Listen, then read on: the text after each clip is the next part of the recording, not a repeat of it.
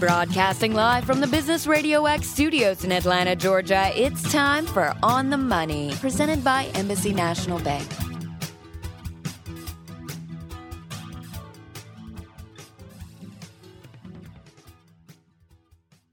Well, welcome everybody to this week's edition of On the Money, the number one small business show on Business Radio X. Uh, the show is presented by Embassy National Bank. Uh, Embassy National Bank is a nationally chartered financial institution here in metro Atlanta, and our deposits are insured by the FDIC. On this show, we discuss topics designed to help small business succeed because at Embassy National Bank, we are proud of how we help small business. I'm Joe Moss, your host and the president at the bank, and we welcome you to the Subaru of Gwinnett studio. And I want to introduce our um, our guest today, Ms. Chris Kavanaugh Castro. We're going to be talking about um, coaching, executive leadership, and coaching. And as you know, leadership is a big topic on this show. So, Chris, welcome. Thank you. Uh, before I get into the show, though, I want to do give a shout out to our producer. I walked in today and he said, oh, I'm going to be out the month of August. And I said, Well, where are you going? And he said, Well, I'm going to be doing the Olympics. So he has been I guess, hired by the Olympic Broadcasting System, which is kind of like an ESPN format. He'll be covering the Olympics, uh, doing stories on it, all the uh, a lot of the events down there: boxing, rugby, basketball. Mike, we're proud of you. Actually, I'll be a long jumper in the Olympics. That's what I'm going to be doing down there. yeah. No, no. Uh, yeah. I mean, this will be my third Olympics. I did Vancouver and London, and basically, it's a 24 hour highlight feed that we provide to the rights holders around the world. So if you were anywhere in the world besides the U.S., you'd probably would see the work that we do. But NBC controls all the rights here, right? And uh, so you they'll block see, you out. They block us out, and you only see NBC's coverage.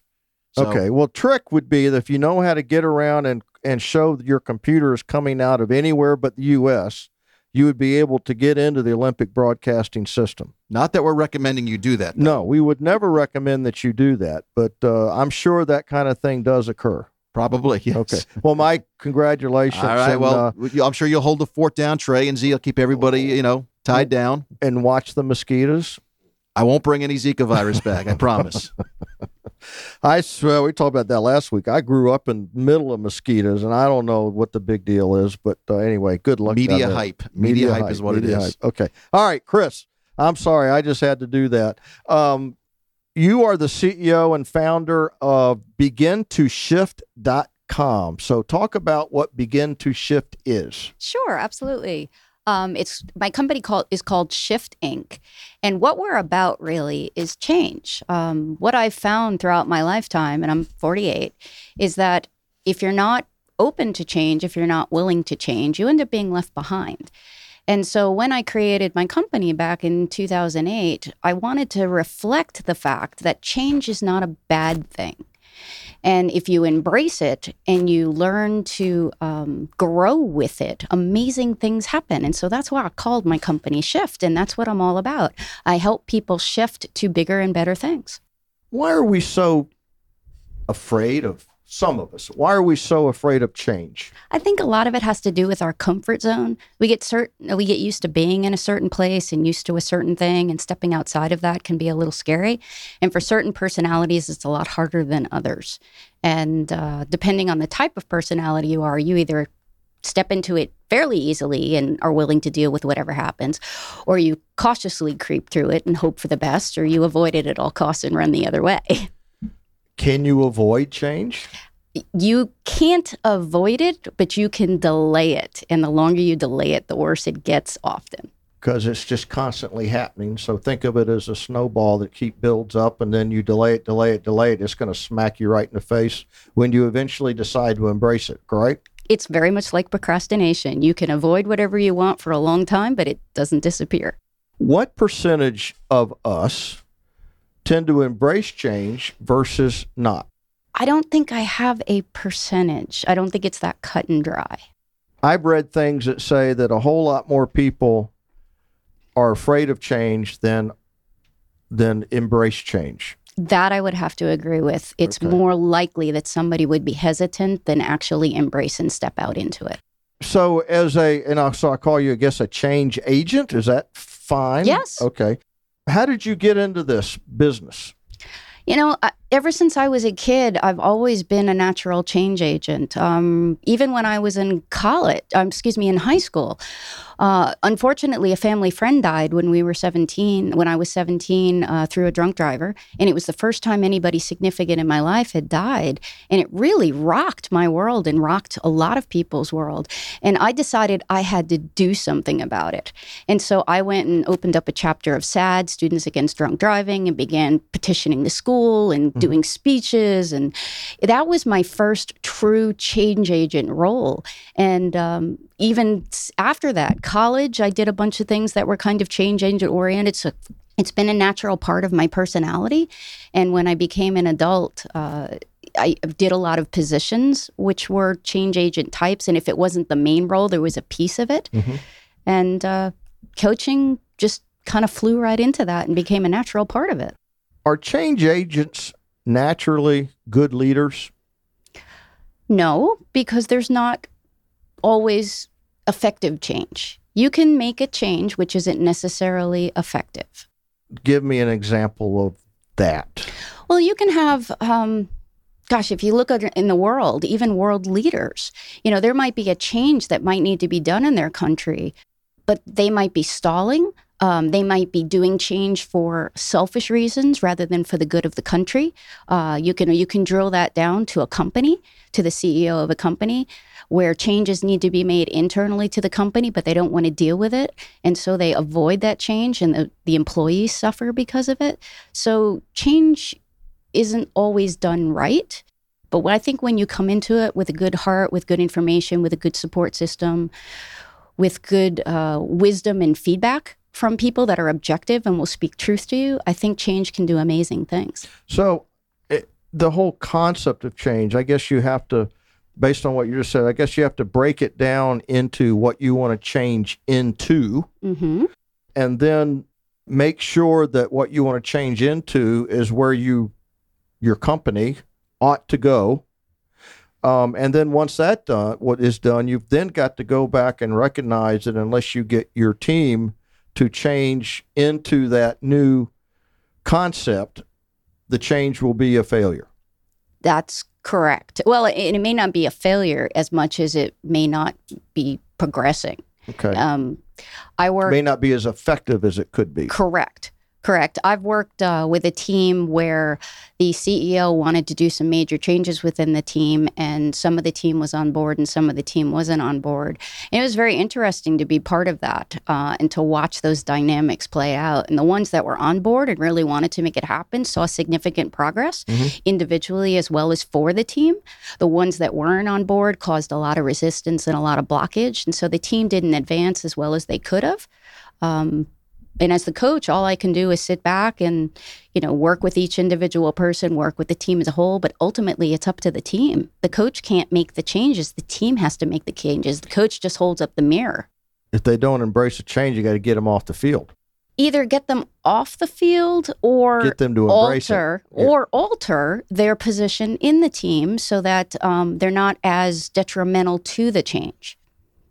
And make sure their strengths fit the change and where the company needs to go. Correct. Yeah. The, the, old saying about, you know, make sure to have the right people on the bus and the right people in the right seats, it's right. true. Yeah. You can have all the right people on your team, but sometimes you may have to reorganize and change things around to make sure everybody's doing the right thing to uh, support the changes you're trying to do.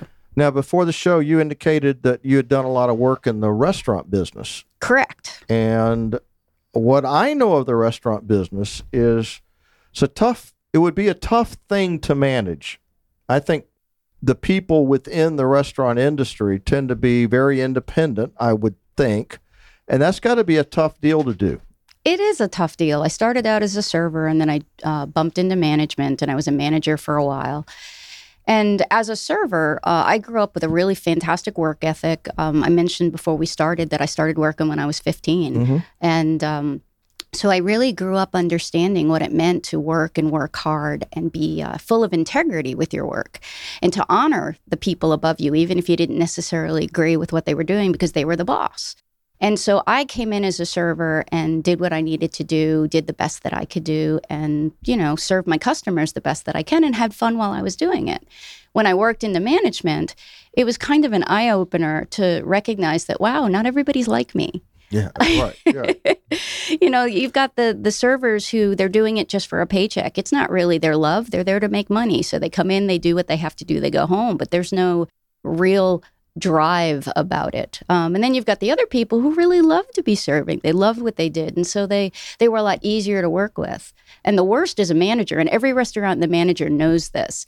When you set up a schedule and people call out and they don't even have a good reason, and then you're like pulling hairs out trying to fill spots instead of if your people are responsible and full of integrity, they're not going to call out for no reason. Mm-hmm. You know, they're going to come into work and they're going to serve the way they're supposed to. So it was very interesting to be on both ends of that spectrum. Well, and and most restaurants have a culture, hmm um, even if it's a small independent restaurant. They've got a culture. Correct. I guess you you worked at Jocks and Jill's. I Mhm. guess so.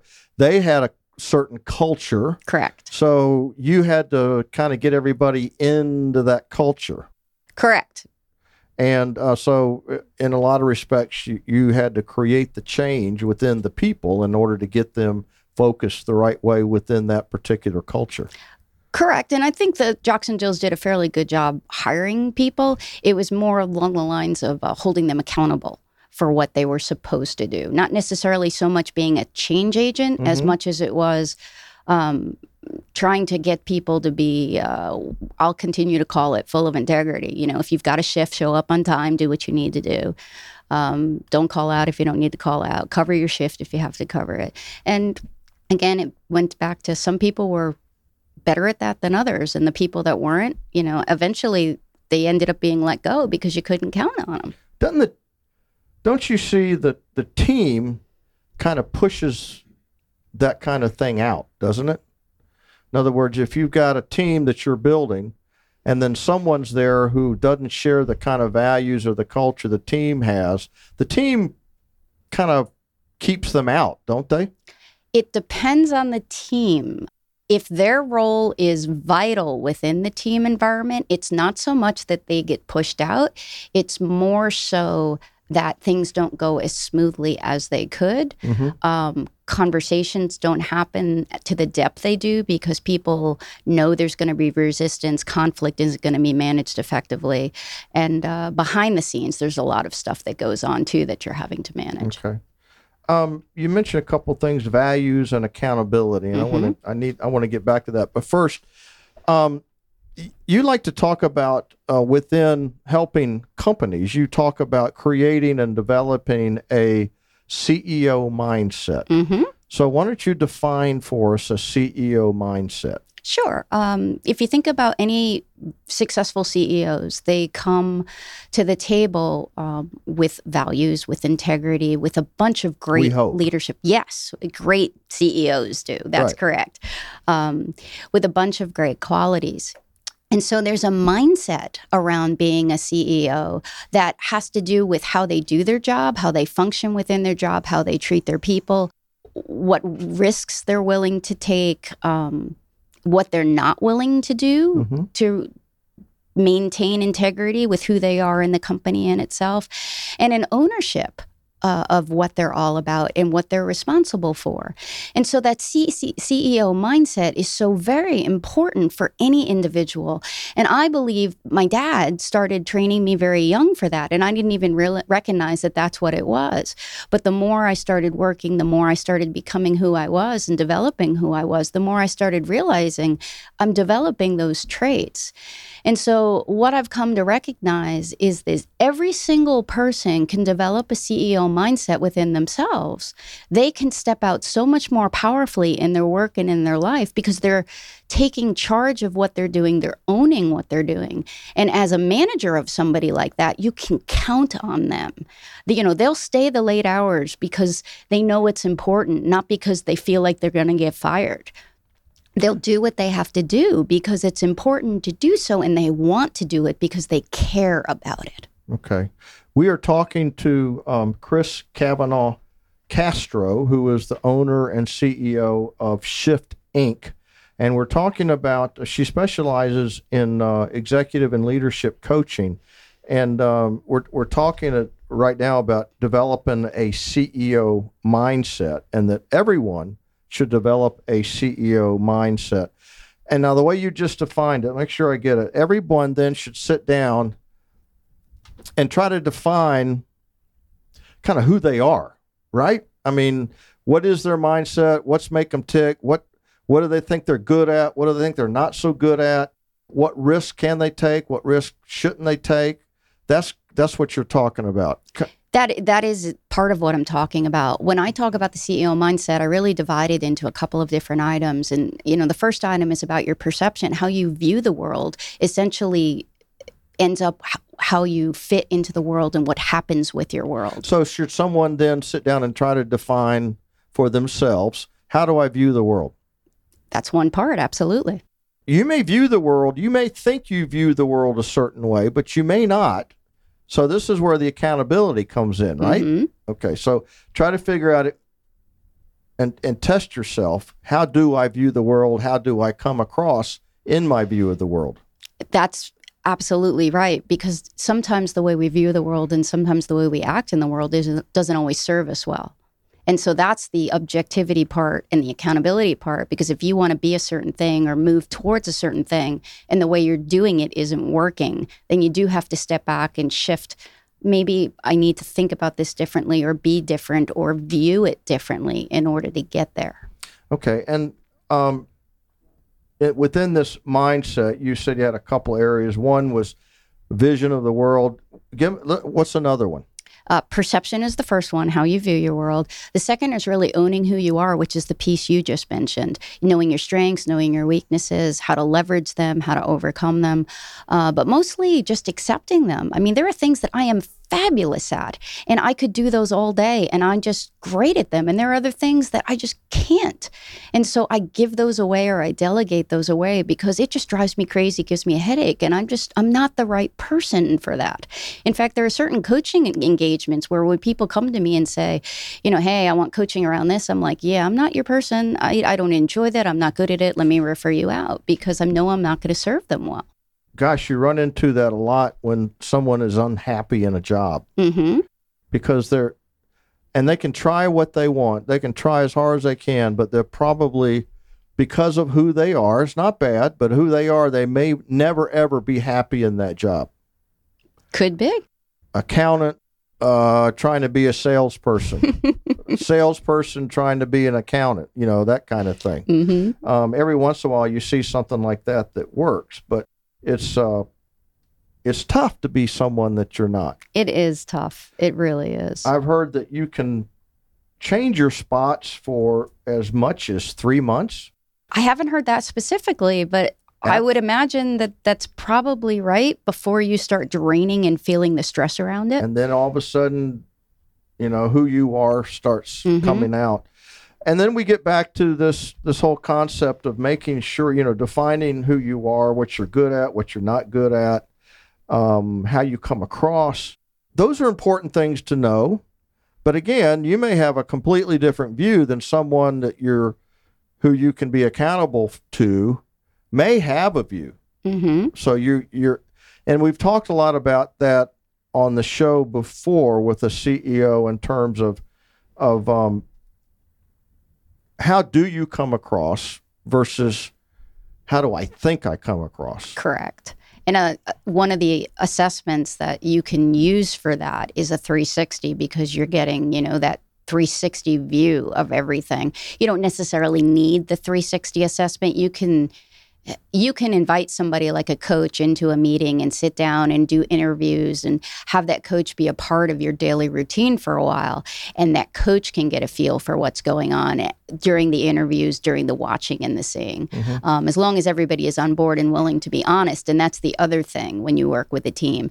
Uh, when I stepped into the team environment, uh, a year and a half ago when I was working with the team internally it was really interesting for me to build trust with these people because they didn't know I was going to be hired for this. The CEO hired me. Um, so they didn't ask for it. So I had to build trust with every single individual person. And some people, you know, fairly quickly trusted me and moved on and started telling me things. And we started working and making a lot of headway. And then there were other people that were like, no, and they didn't even schedule meetings with me. They didn't want to talk to me. When they did talk to me, you could just tell they were so guarded, and nothing could happen with that. Well, that it it can be scary. Mm-hmm. We I worked at Citicorp for as a result of an acquisition. I got pulled into Citicorp. Uh, they had we called him a corporate shrink, and uh, he'd call you. Mm-hmm. Uh, hey, I need to talk to you, and um, uh, everybody feared that call. Uh, his hap- name happened to be Albert, as a matter of fact. He was a nice fella, um, but um, you know, it was just you knew he was there because of something you had done or said. You're not really sure, and then all of a sudden he's in your front door Mhm. going, "Hey, we need to talk." So um, it can be kind of scary. It is, but uh, for that particular individual, I don't know their um, their method of getting into people's lives or business. But what I always found is um, you just when I got hired by the CEO, the first thing I told him was, I want you to understand what they say to me stays with me. If they rip you apart, if they have nothing nice to say with you, it stays with me. You don't get to know any of that.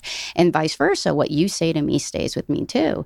And um, he agreed, and never once, which was fabulous, did he ever ask me what they were saying um, because they knew that the people that uh, really gravitated towards what I was doing knew they could trust me. They opened up and they said what they needed to say. They talked about their struggles with other team members.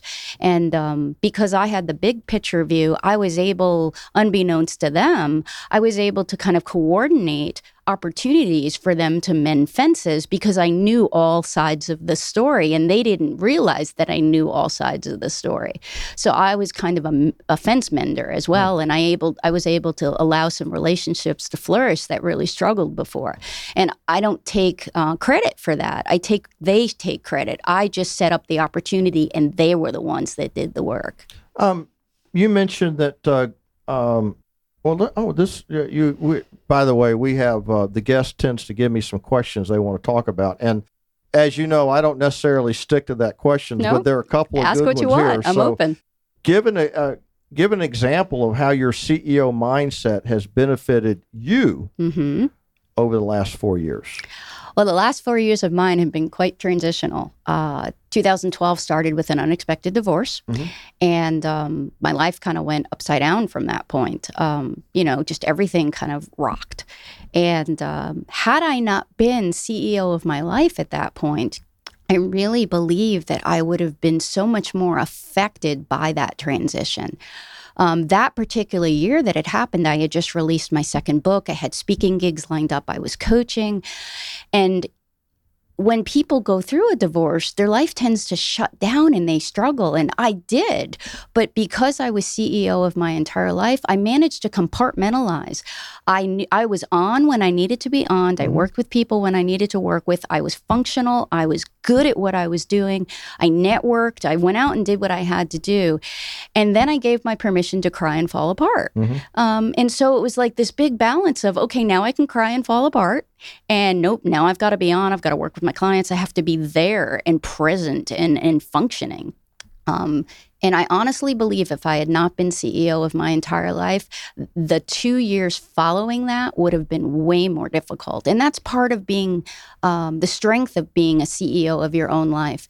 It, uh, you can you can weather storms more effectively. You get up quicker than other people, and you function better because you are cognizant of how to maneuver that difficulty and make the best of it and control what you can and let go of what you can't. Um, that's a good point. By the way, um, you know, being in the financial world, everybody went through that in 2008, 9, 10, Yep. 11, still some of it around in 12. But, um, you know, we, everybody, every organization changes. We talk a lot about change on this on this show and how um, long-term plans uh, tend to be three months in advance. Mhm. And um, we talk to good companies that have grown, but they've changed their, they've adjusted their strategy uh, sometimes as much as three or four times a year based on what has happened on the outside. hmm So um, I, I like what you're saying that you develop this this mindset, this comfort with with who you are, so that you can weather through all of that. Absolutely. You mentioned com- compartmentalize. I've read two conflicting things on that. One is is it's it's an asset to compartmentalize. On the other hand, and I guess it's on how you define compartmentalization, but it's an effort. It's, it's good to compartmentalize, but if you compartmentalize, you're making yourself something that you're not. So that over here, uh, when you can become some, you when you have the the ability, independence to be who you are, um, it really takes a toll on you. But I think what I heard you say is you had yourself defined Correct. so that the you were able to function in this this environment, even though you had a lot of stuff going on. Correct. I never lost the sight of who I was. I never lost the core of who I was. I merely pulled um, from different areas of who I was to help me at any particular moment. Um, when I needed to be a coach, I was a coach. When I needed to be a speaker, I was a speaker. When I needed to be networking and and facilitating and, and connecting and growing, I did that well. Mm-hmm. And then when I needed to cry and I needed to be upset and I needed to be depressed and I needed to just fall apart, I did that too. And I, I did it all with integrity and uh, balanced it all. Yeah. Um, let's let's talk about um, the CEO who has uh, maybe made a mistake. hmm Um, these days, how is what's the best way to handle a mistake if you're a CEO? Let's say you developed a a goal and objective. It wasn't the right way to go. You push the organization that way, and you realize, oops, that was the wrong thing to do. In today's world, how do you deal with that? If you can get through the boardroom. hmm I think a good leader recognizes when they're wrong and has to admit it. Now, there's different ways of admitting it. I, I don't mean that you should, you know, put out a newspaper ad and tell the entire world, but you need to do it with integrity. Um, you need to bring the people that were affected by it in and and apologize, talk to those people, and try and, if you can, try and do something to make it right. Um, I think often what upper management tends to forget is kindness. Um, talking to their employees, showing them that they're valued goes a long way. And it doesn't have to be, you know, let's take everyone on a cruise. It simply has to be something personal. Um, and I, it looks different for every CEO and every employee, but I really think that good leaders know how if they if they know their people and they should be knowing their people. I mean, granted, you know the big huge organizations that have got like 10 tiers and you know 10,000 locations that's hard Right. uh, but you should know the people that are closest to you physically and the people that are closest to you as part of your team you should really take the time to get to know them I would say what they value so that Yep. they know that you value them. hmm Um, I guess, you know, everybody talks about, oh, that's the new style of leadership, but it's really not. And if you go back in time, uh, you'll find examples within corporate America of companies that have always managed like that. hmm Um, and when they didn't, they fell apart. Like Hewlett Packard uh, is a great example. IBM was another great example. Intel for the longest time. Procter and Gamble. Um, those kind of companies had the had the executive leadership that cared. hmm Uh, they were humble. They believed in defining goals and trying to take that culture of goals and spread it down through the organization. And most importantly, they lived what they wanted to try to create correct um, because companies, uh, people do see, you, you do live in a glass house. So people do see if you're trying to be somebody you're not. hmm Um, you know, you're listening to uh, Chris Kavanaugh Castro. She is the CEO of Shift Inc. She is a uh, executive and leadership coach, and uh, having a good conversation about leadership, the CEO mindset.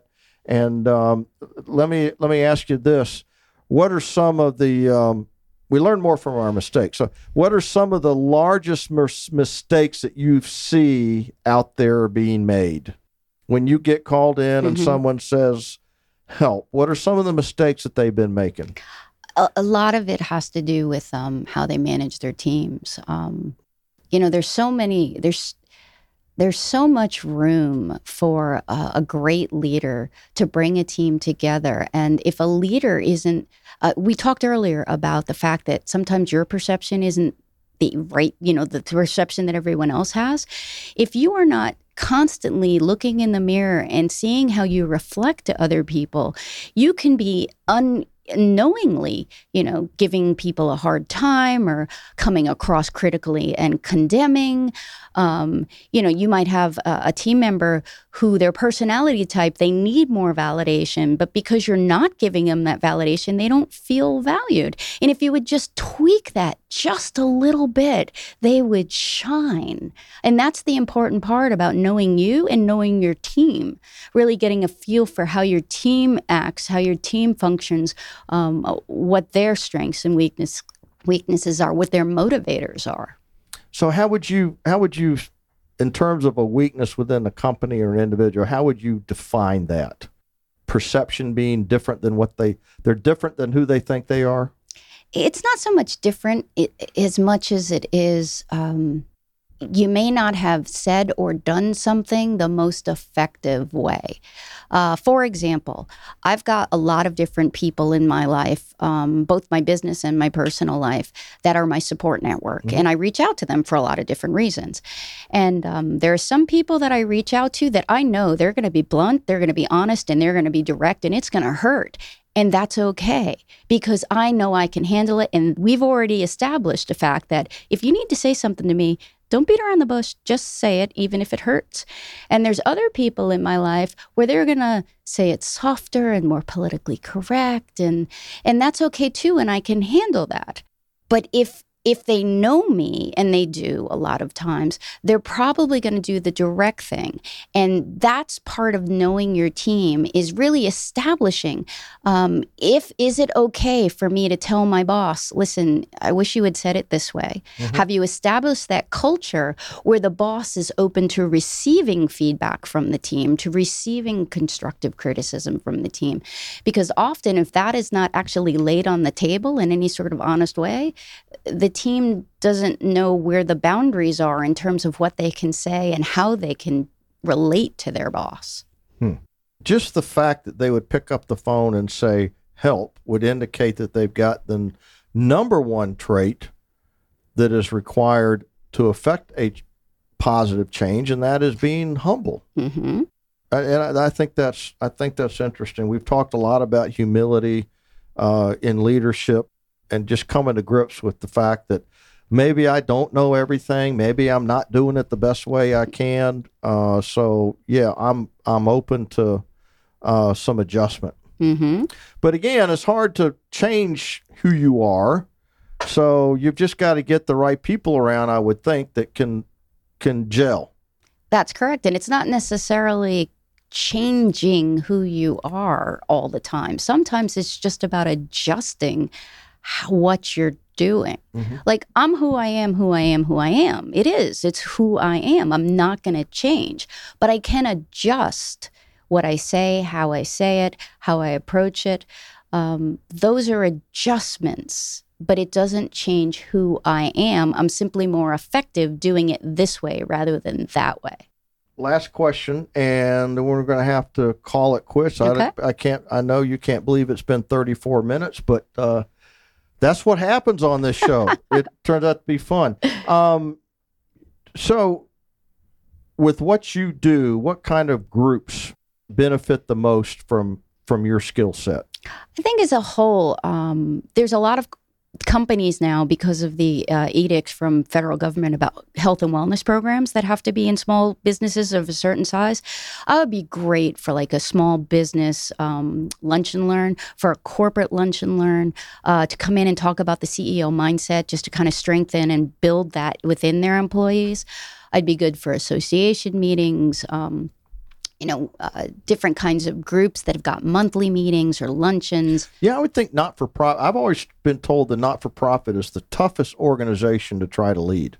Uh, it can be because you've got so many avenues. It, it's not like a profit where you come in, you lead your company, and you're trying to make money. With the nonprofits, there's a whole complexity around nonprofits. And people are volunteers. It, and there are a lot of volunteers. And because they're volunteers, um, it's a little bit more challenging to figure that out. Yeah. And, and, I've discovered that in some not-for-profits that I've been involved with. It's a, it's a everybody's got their opinion and idea, and they're and and that's good. Uh, you just have to be ready for it. Mm-hmm. Just have to be ready for it. The CEO mindset, I guess, another way of um, saying is you've got to be a leader within yourself. We correct. We, we had a a show just recently where we talked about how everybody is called to be a leader.